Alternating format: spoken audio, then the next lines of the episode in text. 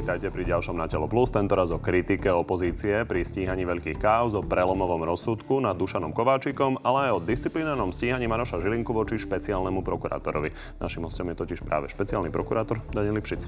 Dobrý deň. Dobrý deň, prajem, ďakujem za pozvanie. Začneme tým rozsudkom voči pánovi Dušanovi Kováčikovi, vášmu predchodcovi. On keď prichádzal si vypočuť ten definitívny verdikt, tak sa teda ešte tváril pomerne optimisticky. Pozrieme sa na to. Som pripravený na oslobodenie alebo na zrušenie rozsudku. Vieme, že napokon dostal 8 rokov za korupciu. Je to pre vás, že jeden z rady rozsudkov alebo nejaký významnejší? Je to významný rozsudok. A musím ale povedať, že nikoho z nás na špeciálnej prokuratúre neteší, že e, špeciálny prokurátor počas 16 rokov, e, ktorým bol Dušan Kováčik, bol odsudený právoplatne za korupciu. To, to samozrejme, že nie je nič, nič e, dobré ani žiaden dobrý signál. Dobrý signál je, že tá činnosť bola odhalená a že bola odstíhaná a že bola odsúdená. V tomto e, zmysle je to naozaj prelomový rozsudok a moji kolegovia, ktorí na veci pracovali, najmä doktor Šurek, e, ktorý bol dozorovým prokurátorom a následne aj zastupoval obžalobu na súde, urobil obrovský kus práce a vyžadovalo to nie len odbornú erudíciu, ale, ale aj veľkú mieru odvahy. Na druhej strane treba povedať, že špeciálna prokurátora to nie úplne ustála z hľadiska dôkazov, vzhľadom na to, že najvyšší súd sa rozhodol zo 14 rokov znižiť ten trest na 8. Opravím vás. Z hľadiska dôkazov to špeciálna prokuratúra ustála 100%. Aj povedal najvyšší súd, že aj ten skutok, ktorý bol, myslím, že skutok pod bodom 1 obžaloby, to znamená činnosť pre zločinskú skupinu, sa stal bol dôkazne preukázaný. Ale Len najvyšší súd povedal, že, že, že to nebol trestný čin, pretože ten úplatok za prepustenie Lubomíra Kudličku, bosa skupiny Takáčovcov, zobral Dušan Kováčik na žiadosť Ľudovita Makova, a teda nebol priamo činný pre zločineckú skupinu. Čiže išlo o právne posúdenie a okrem veci, toho to nie, bol len jeden, nie o jeden skutok a nie bol nejaká vytrvalá práca pre Bol ojedinelý, aj keď skupinu. ja musím povedať, že samozrejme rešpektujeme rozhodnutie, rozhodnutie Najvyššieho súdu, aj keď e, sa domnievam, že, že, že špeciálny prokurátor, ak intervenoval za peniaze, spôsobom, ktorý mal za následok prepustenie bosa jednej z najnebezpečnejších zločineckých skupín na slobodu, tak e, môj názor je, že teda bol činný pre zločineckú skupinu, pre túto zločineckú skupinu. Ale počkáme si samozrejme na písomné vyhotovenie, vyhotovenie rozhodnutia Najvyššieho súdu, rozsudku Najvyššieho súdu. V plnej miere ho samozrejme, že akceptujem. Robert Fico v každom prípade hovorí stále, že Dušan Kovačík je politický väzeň a hovorí o nejakých možných revíziách. Vy si viete predstaviť, že bude situácia, že by si Dušan Kovačík neodsedel ten trest? Um, nechcem samozrejme špekulovať. Viete, um, ja som počul vyjadrenie, myslím, obhajoby po rozsudku, že oni budú teraz dávať dovolanie do skutkových otázok. No, dovolanie do skutkových otázok samozrejme, že procesné strany dávať nemôžu. To ma tak trochu dosť prekvapila takáto, takáto reakcia. Ale poviem možno, že ešte jednu vec k tomu, k, tým, k tomu narratívu o nejakých politických väzňoch. Čo je narratív podľa mojej mienky účelový a, a nezmyselný. Ak um, ste mali možnosť si prečítať časť tých rozhovorov z polovníckej chaty zo záznamov, ktoré vyhodnotil aj Najvyšší súd ako zákonné a použiteľné. Tak tam je zrejme, že títo politici o týchto obvinených nehovoria ako politických väzňoch.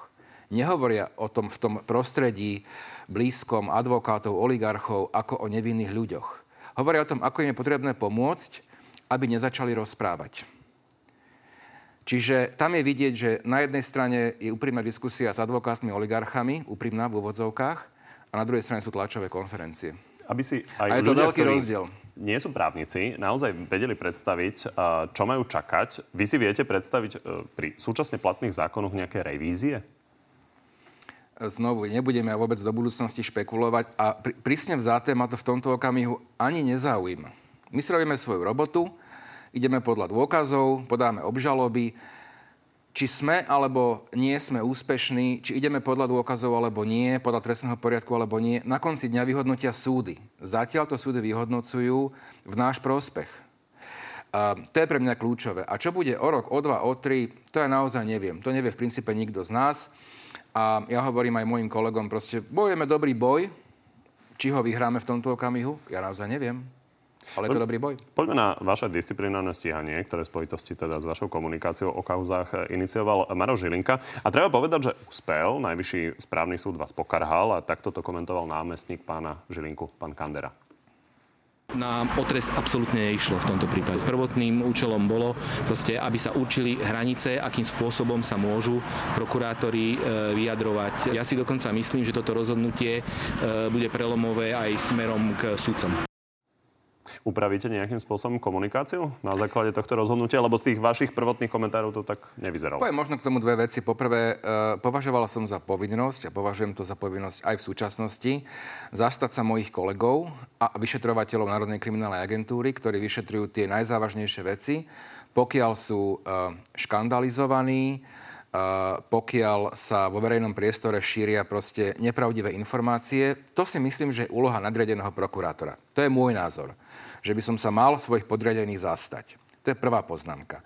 Opozícia tvrdí, že komunikujete naďalej, ako keby ste boli politikom. Že nevidíte rozdiel medzi tým, že ja, ste špeciálnym Ja teda politické, politické komentáre žiadne nemám. Ani som v tejto funkcii ich nikdy nemal.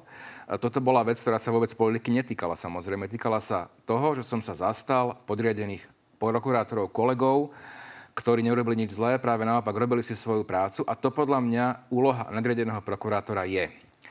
Poviem k tomu aj to B, že ak e, sa nastavia tie mantinely, uh, mantinely vyjadrovania spôsobom, že sa prokurátori nebudú môcť vyjadrovať vôbec žiaden prokurátor ku uh, živým kauzám, najmä ku kauzám, ktoré nie sú v dozore jeho prokuratúry, aj keď s tým bezprostredne súvisia, tak poviem, tak potom boli aj iné prípady, napríklad krajskej prokuratúry, kde prokurátori sa vyjadrovali verejne, aj krajský prokurátor, ku kauzám v dozore špeciálnej prokuratúry. Nikdy voči ním nebolo iniciované disciplinárne konanie.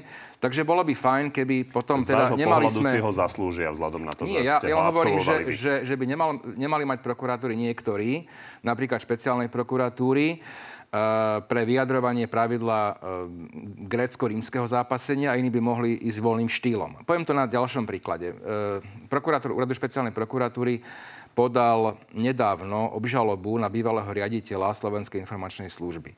Hneď bola reakcia generálnej prokuratúry, že obžaloba bola podaná v rozpore s trestným poriadkom a judikatúrou, teda nám neznámou, ústavného súdu.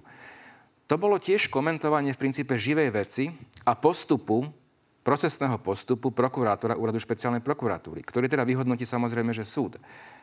To už je v poriadku? Čiže, a dobre, dajme si pravidla, ale ak si tie pravidlá dáme, ja ich budem samozrejme rešpektovať, ale asi sa zhodneme na tom, že potom by asi mali platiť pre každého rovnako. Dobre, aby sa v tom ľudia nestratili, vy ste skonštatovali, aká je argumentácia vaša, že aj iní sa vyjadrujú k živým veciam. Čo s tým? Ja s tým nič neurobím. E, to je otázka na vedenie generálnej prokuratúry a ak si pozvete do relácie, tak tú otázku môžete dať. Dobre, tak poďme k vašej obrane e, počas toho, tej disciplinárky. A vy ste spomínali aj pána Žilinku a úradný záznam, z ktorého vyplýva, že existuje podozrenie, že Maroš Žilinka bol v kontakte s tzv. pánom X, e, s Petrom Koščom, že ho informoval o stíhaniach a hovoríte, že to treba preveriť. A hovoríte, že je to dôležité pre kontext. Tak pre kontext, ja tu mám zase jedno vyjadrenie Vladimíra Pčolinského. Myslím, že ste mali dokonca stretnutie, na ktoré ste priviedli Daniela Lipšica. To bolo čo za stretnutie? Bolo také stretnutie, ale o jeho obsahu nebudem hovoriť. Prečo? No lebo to nechcem hovoriť.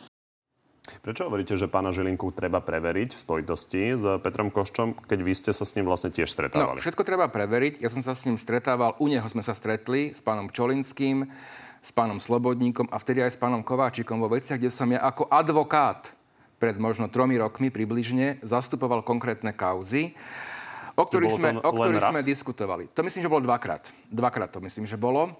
A ja som s ním teda neriešil nič. Ja som riešil s osobami, ktoré sa na tom stretnutí zúčastnili, ale bolo to u neho doma. A viezol ma tam Vladimír Pčolinský, ja som s pánom Koščom nikdy v kontakte nebol, nikdy nemám ani jeho číslo telefónne, vôbec ho nepoznám. A isto by som sa s ním ako prokurátor nestretol. Ešte raz zdôrazňujem, bol som advokát. Ale však, ale však Len aby sme si to preveri... vysvetlili, že prečo ste mali e, vôľu sa s ním stretávať e, ako advokát? Lebo ešte raz, to stretnutie to pán, ani nebolo, hovorí, ani že nebolo, že s ním, postava s bolo to stretnutie, ktoré, ktoré boli... Ja som sa stretával ako advokát s množstvom ľudí, ktorí mohli byť prínosní pre riešenie kauz mojich klientov, keď som bol advokát. Ako som povedal, napríklad som sa stretával s možno dvakrát do roka s riaditeľom Národnej jednotky finančnej policie, pánom Slobodníkom, ako advokát. A týkalo sa to samozrejme, že viacerých kauz, ktoré v tom čase vyšetrovala Národná jednotka finančnej policie Národnej kriminálnej agentúry. Iná vec je e, stretávanie sa prokurátora, ale ja generálneho prokurátora absolútne raz ničoho v tomto neobvinujem. Ja len hovorím, že každú vec je potrebné preveriť, ak existuje nejaká procesná informácia, o ktorej, o ktorej je potrebné konať. A bol by som samozrejme, že opatrný, ja to zdôrazňujem. Keď nejaké dve osoby sa rozprávajú o tretej osobe, to nemusí byť hneď pravda. Čiže tam by som bol ako veľmi, veľmi opatrný aj vo vzťahu uh, ku generálnemu prokurátorovi. Takže nie ste presvedčení o tom, že Maro Žilinka vynášal obvinenému Petrovi Koščovi? Nie, nie som o tom presvedčený. A, a keď taká informácia existuje, keď existuje taký nejaký výsluh, nejaký dôkaz, tak samozrejme ho treba normálnym postupom preveriť. Poďme k ďalším výhradám opozície. Tá tvrdí, že žiadne padni komu padni neplatí a že sa vlastne stíhajú len ich nominanti a nie podozrenia voči dnešným členom vlády. A teda ako príklad hovoria o Romanovi Mikulcovi. Keď Ibrece hovorí pravdu, tak potom 100 tisíc úplatok zobral váš minister vnútra Roman Mikulec. Ano. Už ste ho vypočuli, už bol vypočutý, už boli fotky s putami. Takže existuje nahrávka, ľudia ju počuli a teda voči pánovi Mikulcovi sa teda ne, postupuje tak, ako možno voči iným? Postupuje, bol vypočutý, pokiaľ viem, ale znovu to poviem, lebo to nadvezuje na tú našu predchádzajúcu diskusiu. Tu je nejaká nahrávka, kde pravdepodobne teda pán Zúrian a pán Imrece, mal by sa k tomu vyjadriť zhotoviteľ nahrávky, ako vznikla. Odporúčal by som, keby celú nahrávku zverejnil, nielen nejaký výsek od začiatku po koniec, tak by to malo byť, tak to robia čestní ľudia. A, a tam na tej nahrávke, myslím, pán Imrece hovorí, že on má také informácie z prostredia, že pán Mikulec mal pred desiatimi rokmi zobrať 100 tisíc. To nie je v polohe, že ja som mu priniesol úplatok, ja som priamy svedok. Pozrite sa na prípad pána Pelegriniho, keď hovoríme, že padni komu padni. My sme ani pána Pelegriniho neobvinili v kauze, kde je obvinený pán Výboch. A máme dvoch svetkov, ktorí hovoria, že úplatok, ktorý dávali, priamých svetkov, išiel pánovi Výbohovi a ten ho mal zaniesť pánovi Pelegrinimu. Ale keďže nemáme priameho svetka na pána Pelegriniho, my sme ani pána Pelegriniho neobvinili. A tá dôkazná situácia voči nemu je isto silnejšia ako voči pánovi Mikulcovi, kde je len rozhovor, že pán Imrece niečo počul v prostredí. To na obvinenie nie je. Čiže ideme, to som chcel, preto som to porovnal, aby bolo zrejme, že ideme absolútne presne uh, podľa pravidiel. Nik, nikto nie je zvýhodnený, či je červený, modrý alebo zelený stíhame, a je to veľmi kontroverzná kauza bývalého riaditeľa SIS, ktorý bol nominantom tejto koalície, ktorý bol môj bývalý blízky spolupracovník. Stíhame poslanca vládnej koalície pána Borgulu. Čiže ja si myslím, že, že keď sa na to človek pozrie nezainteresovanie a má čo len malý záujem o objektivitu, tak, tak musí vidieť, že ideme, ideme absolútne rovnako. Uznávate, že policia neposkytla nejaké široké množstvo informácií k tejto kauze, čo sa týka pána Mikulca. A pán Mikulec, keď tu sedel, tak hovoril, že bol vypovedať, ale podľa jeho vedomosti to dodnes nie je uzavreté. Neviem, či to je uzavreté, dozoruje to, do, dozoruje to môj kolega, tam sa hneď trestné stíhanie začalo, len znovu vám hovorím, že čo z tej nahrávky vyplýva. E, my v týchto korupčných prípadoch, ktoré sú v stíhaní, potrebujeme, pokiaľ tam nie je naozaj že nejaký reťazec nepriamých dôkazov, priamého svetka, ktorý prišiel s tým úplatkom, ho odovzdal a pokiaľ to zapadá do ďalších dôkazov, tak potom môžeme vznášať obvinenie. Na základe rozhovoru dvoch osob, že počul som o niekom treťom, to si myslím, že sa zhodneme aj my, že na, na základe toho vznášať obvinenie proste nie je možné. Iste uznáte, a preto že som dôvery... aj porovnal, porovnal prípad pána Mikulca a pána Pelegriniho, ktorého tiež nestíhame. Isté uznáte, že tá dôveryhodnosť uh, u verejnosti záleží od toho, ako to policia a orgány činné v trestnom konaní vysvetľujú a aby ľudia nemali pocit, Preto že sa, sa snažím to takto, hej. postupuje selektívne. Uh, teda opozícia tú nahrávku Imreca Zurian používa aj s ďalším príkladom, konkrétne o vás. Poď sa vrátiť k Lipšicovmu nákupu detiky prvýkrát v roku 2011. Hej. A mne nezávislo od seba rozprával, že on manažoval proste úplatky z detiky. Hej. No v hlase teda tvrdia, že vy sa de facto ako samo a pán Eštok konkrétne konštatuje, že dozorujúci prokurátor namiesto toho, aby riešil obsah tej nahrávky, tak e, zisťoval v redakcii Plusky, ktorá to teda zverejnila, že odkiaľ to bolo. No, e, dozorujúci prokurátor, pokiaľ ja viem, tak si vyžiadal tú nahrávku, aby ju mohol dostať do konania. V tej veci týkala sa teda aj ex-ministra ministra Mikulca. Dokonca intervenoval, a to je úplne v poriadku, nechcem to nejako e, zahmlievať, aj generálny prokurátor, aby začalo trestné stíhanie vo veci, aby mohla byť vyžiadaná nahrávka dokonania ako dôkaz, čo je možné urobiť až po, e, v konaní po začatí trestného stíhania vo veci. Vtedy volal pán generálny prokurátor aj mne, aj mne to povedal, je o tom úradný, úradný záznam v spise. Hovorím to len teda na margo toho, aby, aby to bolo jednoznačné. Ja inak ten prípad vôbec nepoznám, ani tú firmu nepoznám, ale veď v poriadku, veď hovorím, každá vec sa musí vyšetriť. A preto by som možno vyzval zhotoviteľa tej nahrávky, ktorá sa dostala do médií. Ja s tým problém nemám. Len bolo by dobre, keby bola doručená celá tá nahrávka. Ako ten rozhovor s pánom Imrecem vznikol? Kde vznikol? Za akých okolností vznikol? To predpokladám, že pána Zuriana teraz asi vyzývate. No, e, boli tam dve osoby, takže ja nikoho nevyzývam, ale to sa mi zdá byť, e, také by som povedal, že priamočiare a chlapské. Vy ste sa ani nepozreli, čo to bola za kauza? Nie, nie. Ani, nie, ani tá firma nič nehovorí. Je to spred 11 rokov. Ale ja nemám problém, však nech sa vyšetruje čokoľvek, kdokoľvek. Zjavne to teda vo vyšetrovaní je. Ja som o tom ani nevedel a je to úplne v poriadku. No a teda výhrady voči vyšetrovania nezaznievajú teda od Smeru a Hlasu, ale aj zo Smer rodina. A policia stíha za korupciu e, pána poslanca Porguľu a on tvrdí, že je vlastne obeťou toho celého. Na akú policiu? Na tú, ktorá ma vydierala? Verte mi, vôbec to nepríjemná situácia. Ja som peniaze odovzdal, mal som kľud. Na akú policiu? Tam sa on pýta, že či mal ísť vlastne na policiu, kde boli tí skorumpovaní uh, ľudia z strany Roberta Kaliňáka nominovaný a že on teda tým pádom nemohol to ísť ohlásiť, že je na ňo vyvíjaný nejaký tlak. Čo hovoríte na tú argumentáciu? Poviem k tomu len možno, že jednu poznámku a potom jedno stanovisko. Tá poznámka je, že, že ale on to neohlásil samozrejme, že ani po zmene vo vedení policajného zboru. To je len taká faktická poznámka, ale pokiaľ som informovaný, e, mal znesené obvinenie, podal proti nemu stiažnosť, bude o nej rozhodovať úrad špeciálnej prokuratúry. A preto by bolo z mojej strany neprimerané a zlé, keby som dopredu vyhodnocoval e, dôkaznú situáciu alebo argumentáciu obhajoby, ktorá predpokladám bude obsiahnutá v sťažnostných námietkách pána Borbulu. Dobre, asi ostaňme teda v tej právnej oblasti aspoň. A toto k tomu ešte povedal Milan Krajniak, váš priateľ a dnes člen sme rodina. Ja si nemyslím, že pán Borgula je nejaké neviniatko. Určite pán Borgula nie je e, neviniatko ale myslím si, že toto neurobil. Oni argumentujú tým, že bol v pozícii uh, niekoho, kto teda bol tou obeťou a zrazu sa stal páchateľom. A no, že to je tá logika, ktorá to, logiku to, nedáva. To je obhajobná argumentácia, ako som vám povedal, tým, že bude úrad špeciálnej prokuratúry rozhodovať o sťažnosti pána Borgulu, tak určite svoje úvahy a zverejňovať nebudem. E, politik ako Milan Krajňák si môže dovoliť povedať, že on si myslí, že to nespravil.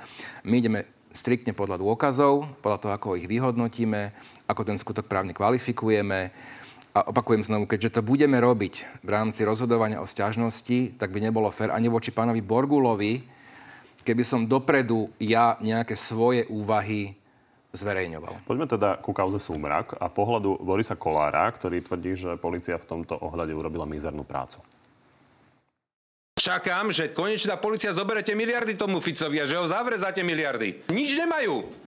Čo by ste povedali tej časti verejnosti, ktorá má možno zvláštny pocit, že hovorilo sa tu dlhé roky teda o obrovských tendroch, o 100 miliónoch, e, ktoré nejakým spôsobom mizli a vlastne pán Fico je vo finále stíhaný za to, že zháňal materiály na svojich politických súperov.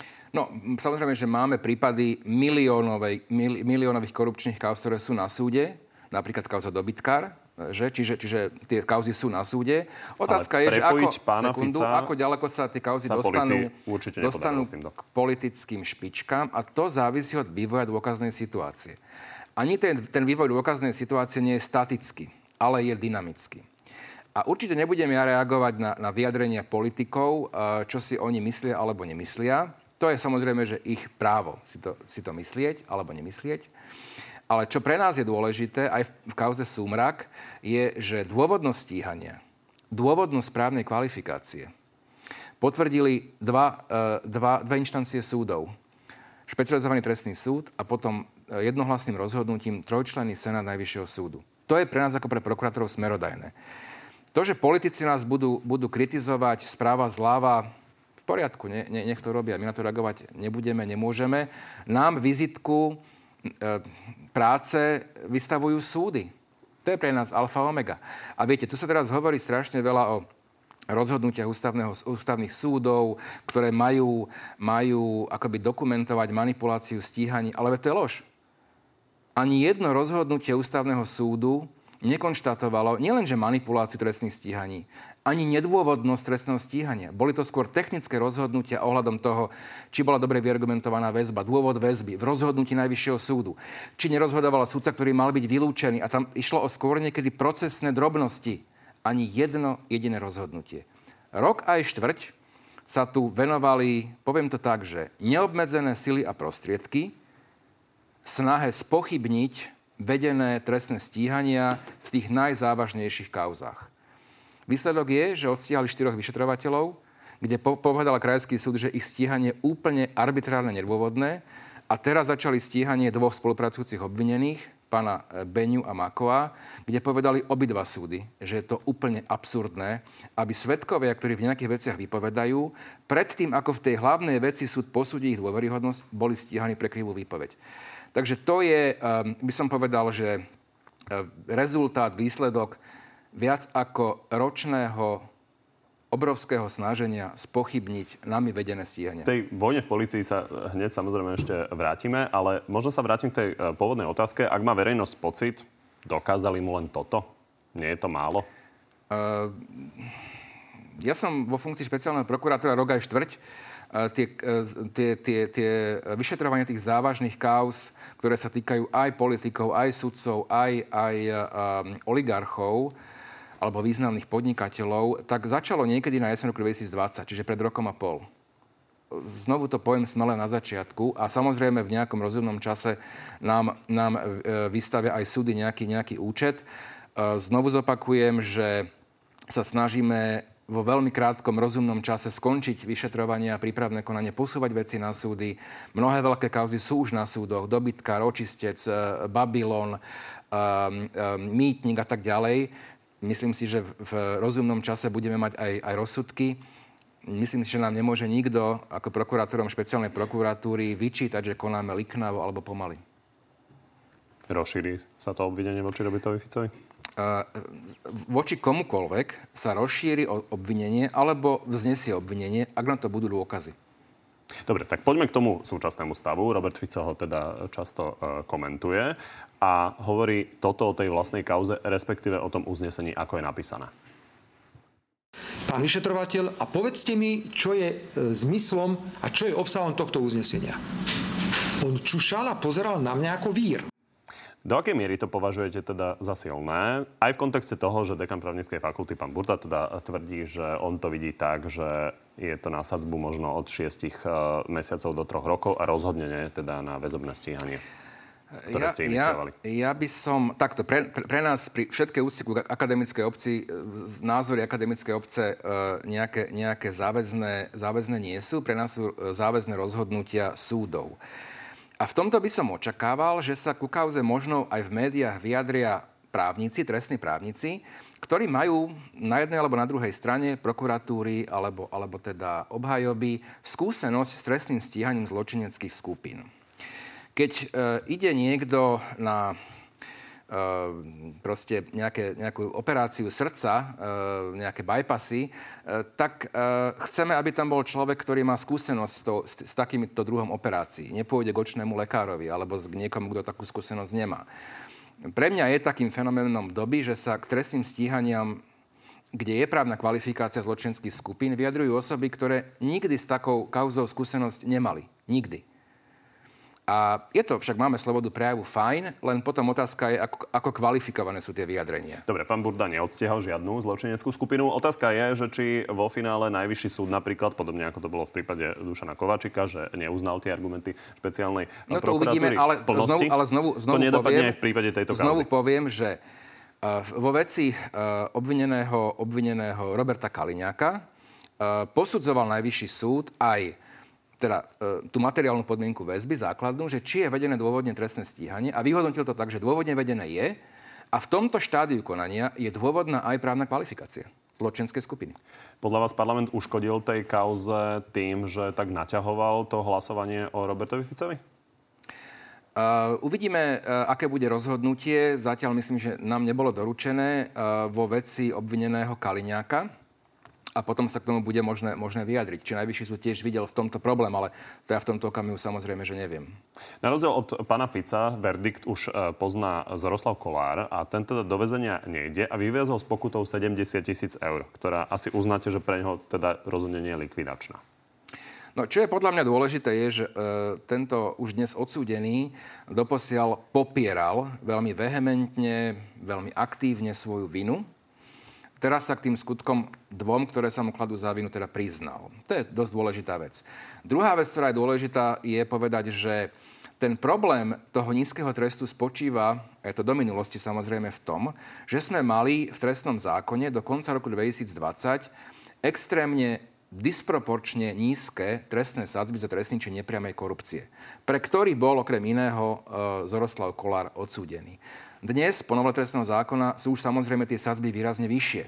Lenže ide o skutky spred roka 2020, Takže z pohľadu časovej pôsobnosti trestného zákona je tam potrebné aplikovať vtedy účinnú trestnú sadzbu. Rozumiem. A špeciálnu prokuratúru ale nikto nenútil do, do, e, uzavrieť túto dohodu o vine a treste. Tak či to nebolo unáhlené vzhľadom na to, že to vo finále skončilo tak, že dostal No otázka je, pokutu. koľko by dostal v prípade, že by sa tá vec e, pojednávala a on by urobil vyhlásenie viny na hlavnom pojednávaní. Zrejme ten trest by bol porovnateľný práve preto, že do konca roku 2020 boli tie trestné sadzby pri nepriamej korupcii tak extrémne nízke. Z vášho pohľadu sa priznal v plnom rozsahu?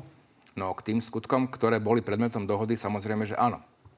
Máme to vnímať tak, že veci okolo pána Kolára sú vlastne uzavreté? Nie sú. On je ďalej stíhaný vo veci, vo veci Výchrica, vo veci Výchrica. A jeho odkazy komentovať určite tiež nebudem. Hovorím, v tomto maj, majú obvinení ich obhajcovia a politici, Pýtam akože voľný v tom štýl. Kontexte, že keď uzavrie niekto dohodu o vine a treste... Tá sa týka len tých skutkov, pre ktoré dohoda bola uzatvorená a potom súdom schválená ale možno verejnosť má pocit, že by sa mal nejako kajať. A pán Kolár nepôsobil dojmom, že sa nejako kaja z tých skutkov. Kajať sa, takto, e, treba odlišovať, že dohoda o vine a treste a potom spolupracujúci obvinený. Um, dohodu môže uzavrieť kdokoľvek, kto sa k trestnej činnosti prizná. Tam predpokladom je, že áno, musí to, musí to, musí to priznať v celom rozsahu. Um, tam nie, nie je potrebné, aby to uh, nejakým spôsobom sa verejne kajal. Uh, to už je vec jeho obhajoby, stratégie a to ja komentovať nebudem. Dobre, ja sa možno opýtam naozaj za ľudí. A keď majú pocit, že veľká ryba vyviazla napriek tomu, že sa hovorilo o množstve skutkov so 70 tisícmi, nejde v podstate ani do väzenia. On, on je stále trestne stíhaný vo veciach, ktoré sa týkajú korupcie na bratislavských súdoch. A nebudem tie veci predbiehať nejakým spôsobom, to by nebolo rozumné, tam ešte prebieha prípravné konanie. Uh, považujem za, za... Na jednej strane nás teda kritizujú mnohí, že akoby nezákonne v úvodzovkách stíhame veľké ryby. Oligarchov, politikov. A na druhej strane nás, nás kritizujú, že, že sme voči veľkým rybám príliš zmierliví, no jedno aj druhé neplatí. Ideme podľa dôkazov a podľa bohužiaľ trestných sadzieb účinných v čase, kedy boli skutky spáchané. A tie nenastavoval úrad špeciálnej prokuratúry. Dobre, ale hovoríte, že v spojitosti s pánom Kolárom, s Oroslavom Kolárom teda ešte nepadlo posledné slovo. Nepadlo, nie, nepadlo.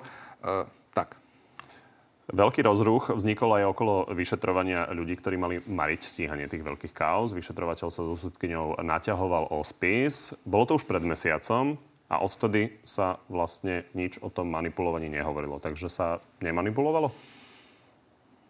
A teraz, čo, či sa nemanipulovalo? To, to podozrenie, trestné stíhanie. Trestné stíhanie, to, to podozrenie, že sa manipulovalo s utajovanou prílohou spisu, uh, kde boli dokumenty spravodajskej služby, to podozrenie je a je reálne. A to bol aj dôvod toho zákroku, toho tých úkonov na Brajslavskom e, súde, okresnom súde Brajslava 3. My sme na žerosť e, predsedu súdnej rady predložili naše vyjadrenie veľmi podrobné súdnej rade s tým, že som avizoval, že, že spolu s mojimi kolegami sme kedykoľvek pripravení prísť na zasadnutie súdnej rady a vydiskutovať si, či ten postup pri tých invazívnych úkonoch bol alebo nebol zákonný. Registrujem viacerých sudcov, ktorí blogujú, píšu. Ja sa s nimi rád porozprávam. Aj verejne. O našich argumentoch. Kedykoľvek. Lebo napísať blog, dať ho niekam na nejakú e, stránku internetovú, fajn, dá sa, nie je problém, alebo poslať hromadný mail sudcom, ale poďme si to vydiskutovať. A bez toho, aby som niečo, niečo avizoval, myslím si, že ešte v tejto veci môžu prísť pomerne veľké prekvapenie. Ako to sa... nakoniec bolo. Že, že kto bol naozaj agresívny a hysterický. Toto je ale naozaj len symbol vlastne celého toho vyšetrovania okolo toho, či tu Hej. niekto nejakým spôsobom sa snaží torpedovať to vyšetrovanie. Počúvame to naozaj dlhé mesiace. Kedy sa dozvieme nejaký výsledok? Teraz ale myslíte vyšetrovanie čoho konkrétne? Kto tu všetko manipuloval? Tak no pozrite, ako, som to už spomenul, že, že rok aj štvrť tu čelíme obrovskej kampani mediálnej, veď mnohí naši obvinení alebo podozriví majú vlastne vplyvné médiá.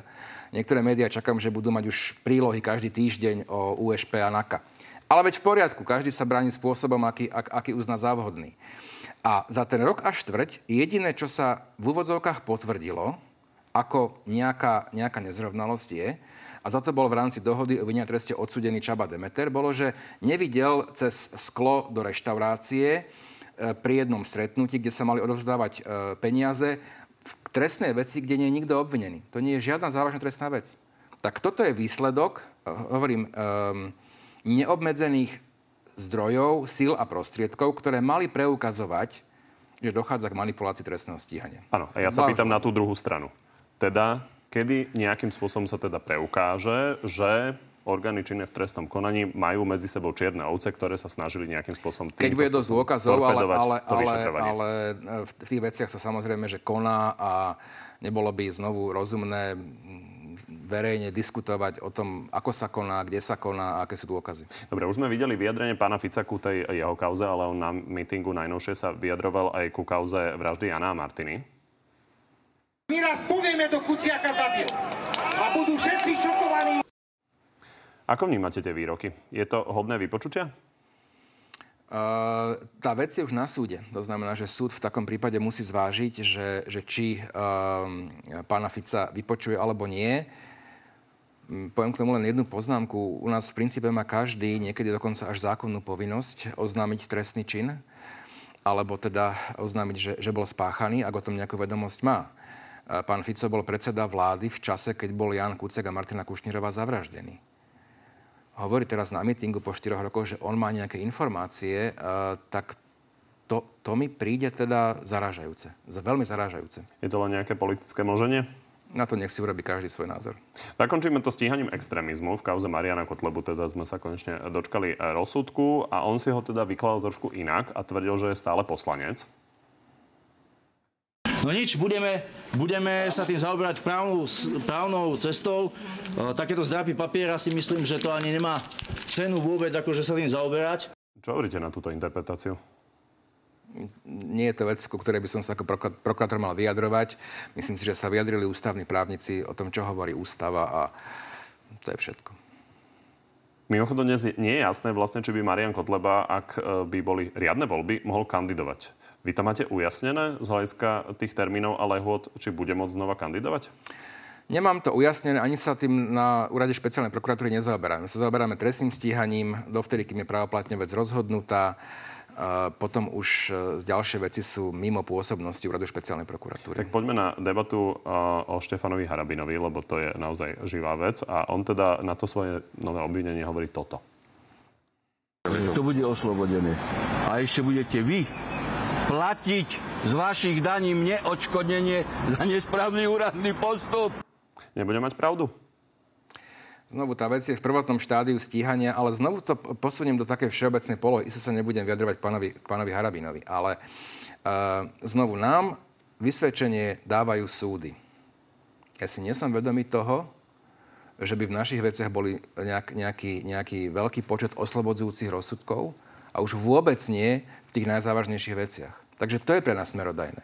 Vyjadrenia obvinených, obžalovaných, podozrivých, ich obhajcov, môžu povedať v princípe naozaj, čo chcú. A aj to teda robia. Toto je obvinený, Veselo. s ktorým je istá skúsenosť aj v spojitosti s tým, ako e, vysúdil e, rôzne peniaze za rôzne No, rozsudky. vysúdil tie peniaze v čase, keď bol buď minister spravodlivosti, ale predseda Najvyššieho súdu. No, on bol e, zjednodušene stíhaný za status o tom, že by robil to isté, čo Putin robil na Ukrajine. Tak otázka je, že či si myslíte, že to prokurátor ustojí. Lebo opozícia argumentuje tým, že oveľa horšie statusy stíhané nie sú. No, treba si povedať, že teda ktoré nie sú stíhané. Znovu myslím si, že ideme úplne, úplne jednoznačne podľa, podľa znenia zákona. Uh, ja keby som bol um, na mieste zákonodárcu, tak by som možno niektoré verbálne delikty z trestného zákona vypustil. Môj názor na slobodu prejavu je dlhodobo známy.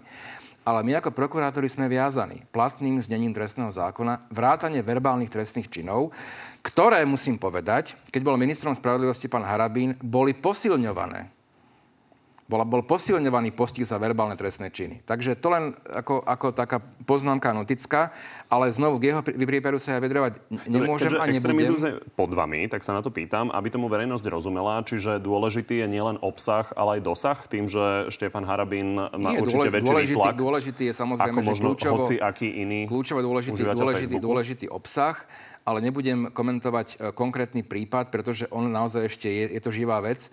Pokiaľ viem, tak si voči rozhodnutiu o vznesení obvinenia e, podal sťažnosť, o ktorej bude rozhodovať prokurátor do špeciálnej prokuratúry a teda moje nejaké právne úvahy e, by, by boli úplne predčasné a určite, že, že by nebolo správne ich ich e, medializovať. Poďme e, ešte zakončiť to všeobecne tak vašim e, pohľadom na tie veľké kauzy. Vy stále hovoríte, že veľa vkladáte z hľadiska pohľadu verejnosti na tie kauzy a nádej do toho, že si verejnosť bude môcť vypočuť dôkaznú situáciu na súde. Uznávate, že dôveryhodnosť a vyšetrovania, dôveryhodnosť vás osobne, celkovo špeciálnej prokuratúry, napokon hovoria o tom aj prieskumy, nie je príliš vysoká. Myslíte si, že o rok, o dva sa to začne lámať? Na základe toho, že si verejnosť vypočuje práve tieto veci poviem na k tomu, poviem k tomu dve, dve veci. Jednu takú možno, že menej podstatnú a druhú podstatnejšiu. Tá menej podstatná je, že minulý týždeň bol publikovaný prieskum dôveryhodnosti agentúry AKO, podľa, kde sa vyhodnocovali justičné inštitúcie, špeciálna prokuratúra, generálna prokuratúra, súdy a špeciálna prokuratúra mala najvyššiu mieru dôveryhodnosti. Ale to je tá menej podstatná poznámka. A to bolo z minulého týždňa, myslím, najaktuálnejší prieskum. Tá podstatnejšia je, že my nemôžeme byť závislí, ani nie sme na prieskumoch verejnej mienky.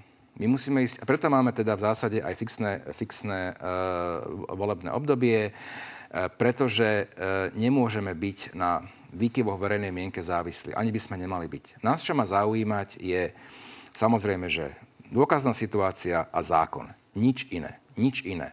Samozrejme, že je dôležité mať v, ne, v nejakej bazálnej uh, podobe aj podporu.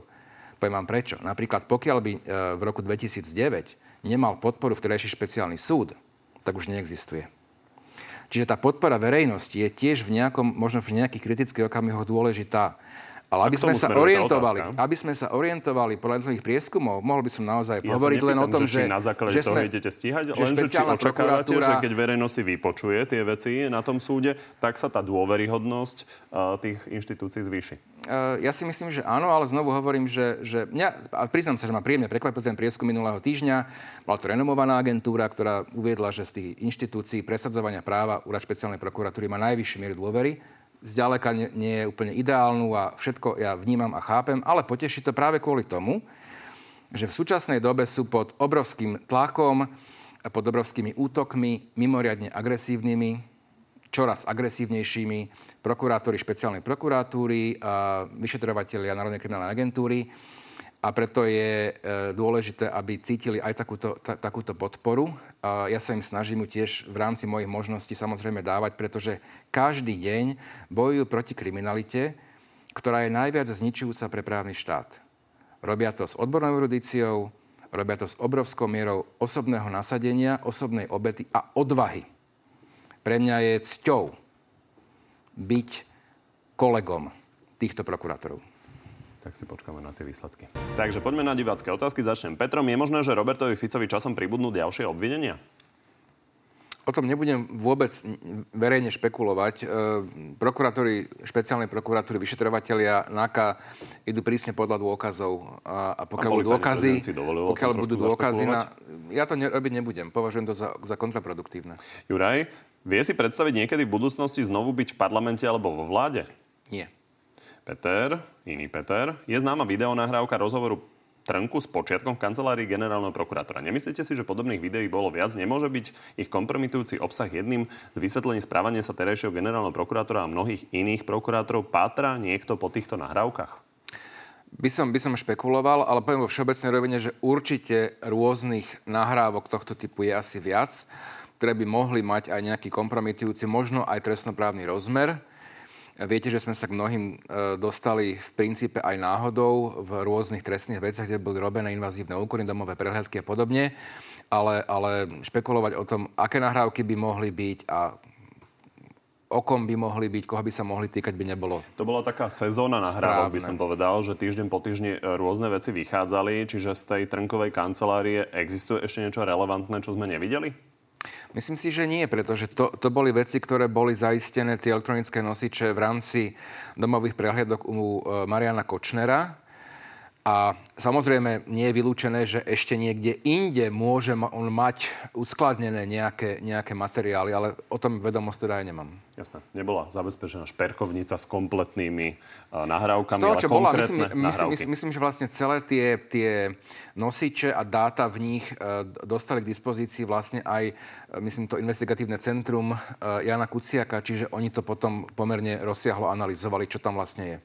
Vyšetruje sa, čo robil Peter Krajmer na mieste vraždy Jana Kuciaka? Nemám o tom vedomosť. Viem, že to bolo predmetom e, diskusí, keďže vlastne on v tom čase bol riaditeľom e, protikorupčnej jednotky Národnej kriminálnej agentúry, ktorá nevyšetrovala nikdy e, úkladnú vraždu Jana Kuciaka. Neviem, ako to bolo uzavreté. Milan, či utečie zo Slovenska po voľbách? Pardon? Či utečie zo Slovenska po voľbách? Kto? E, to je otázka na vás od mm-hmm. Milana. Je, aha. Určite nie. A nemám dôvod. Nikdy som zo žiadneho boja neutekal vo svojom živote. Marek, kedy očakáva, že začne súdny proces s Ficom a Kaliňákom? Tiež to nebudem komentovať. Je to vec, kde som ja teda vylúčený e, z rozhodovania ako nadriadený prokurátor, e, ale z toho, čo bolo aj zverejnené, je, je zjavné, že sa nám robia mimoriadne um, intenzívne úkony, tak aby mohlo byť prípravné konanie čo najkračšie. A, ale nielen v tejto veci, aj v iných veciach. Proste obvinené osoby majú právo aby v prípade dostatku dôkazov na podanie obžaloby mohol o ich vine alebo nevine rozhodnúť nezávislý súd. A myslím, že e, prokurátorom Rady špeciálnej prokuratúry v týchto závažných kauzách máme samozrejme, že množstvo ďalších kauz nemôže nikto vyčítať, že by sme e, predlžovali prípravné konanie. Len Skôr dodám, že policajný prezident hovoril, že by to zďaleka nemala byť taká komplikovaná kauza ako iné tie veľké kauzy. Ale aj tie iné veľké kauzy, keď si zoberiete e, z tie skupinové, či to je očistec, mýtnik, Babylon, dobytkár, sú už na súde, sú už zažalované. Prípravné konanie tam trvalo možno, možno rok, rok aj niečo. Čiže naozaj sa snažíme uzatvárať vo veľmi rozumnom čase um, prípady v prípravnom konaní. Máme veľkú možno výhodu, že špecializovaný trestný súd koná tiež bez prieťahov, napriek tomu, že majú enormne zvýšený nápad veci a pojednáva sa nepretržite skoro ale chceme veci mať uzatvorené. Poskytla už SIS súčinnosť pri vyšetrovaní gorily? Neposkytla. Prečo? Viete, pre mňa je to zarážajúce. Ja stále beriem Slovenskú informačnú službu ako súčasť orgánov presadzovania práva. A ja som ešte osobným listom, bolo to približne pred rokom, ak nie už aj viac, urgoval riaditeľa Slovenskej informačnej služby, aby e, nám poskytli žiadanú súčinnosť, nebudem ju bližšie špecifikovať. Od tej doby som nedostal ani len odpoveď ani len odpoveď. V iných veciach, kde služba má nejaký záujem, e, nebudem ich špecifikovať, tak tam vie konať e, z hodiny na hodinu a zo dňa na deň. To, to nepovažujem za normálne a správne. A myslím si, že by sa tým už mal zaoberať aj kontrolný výbor Národnej rady. Ďakujem, Ďakujem za pozvanie. prišli. Z dnešného Na telo plus je to všetko. Pri ďalšom sa vidíme opäť v útorok o 14. na životu na TV novinách alebo si nás nájdete v archíve a na podcastoch. Príjemné popoludne ešte.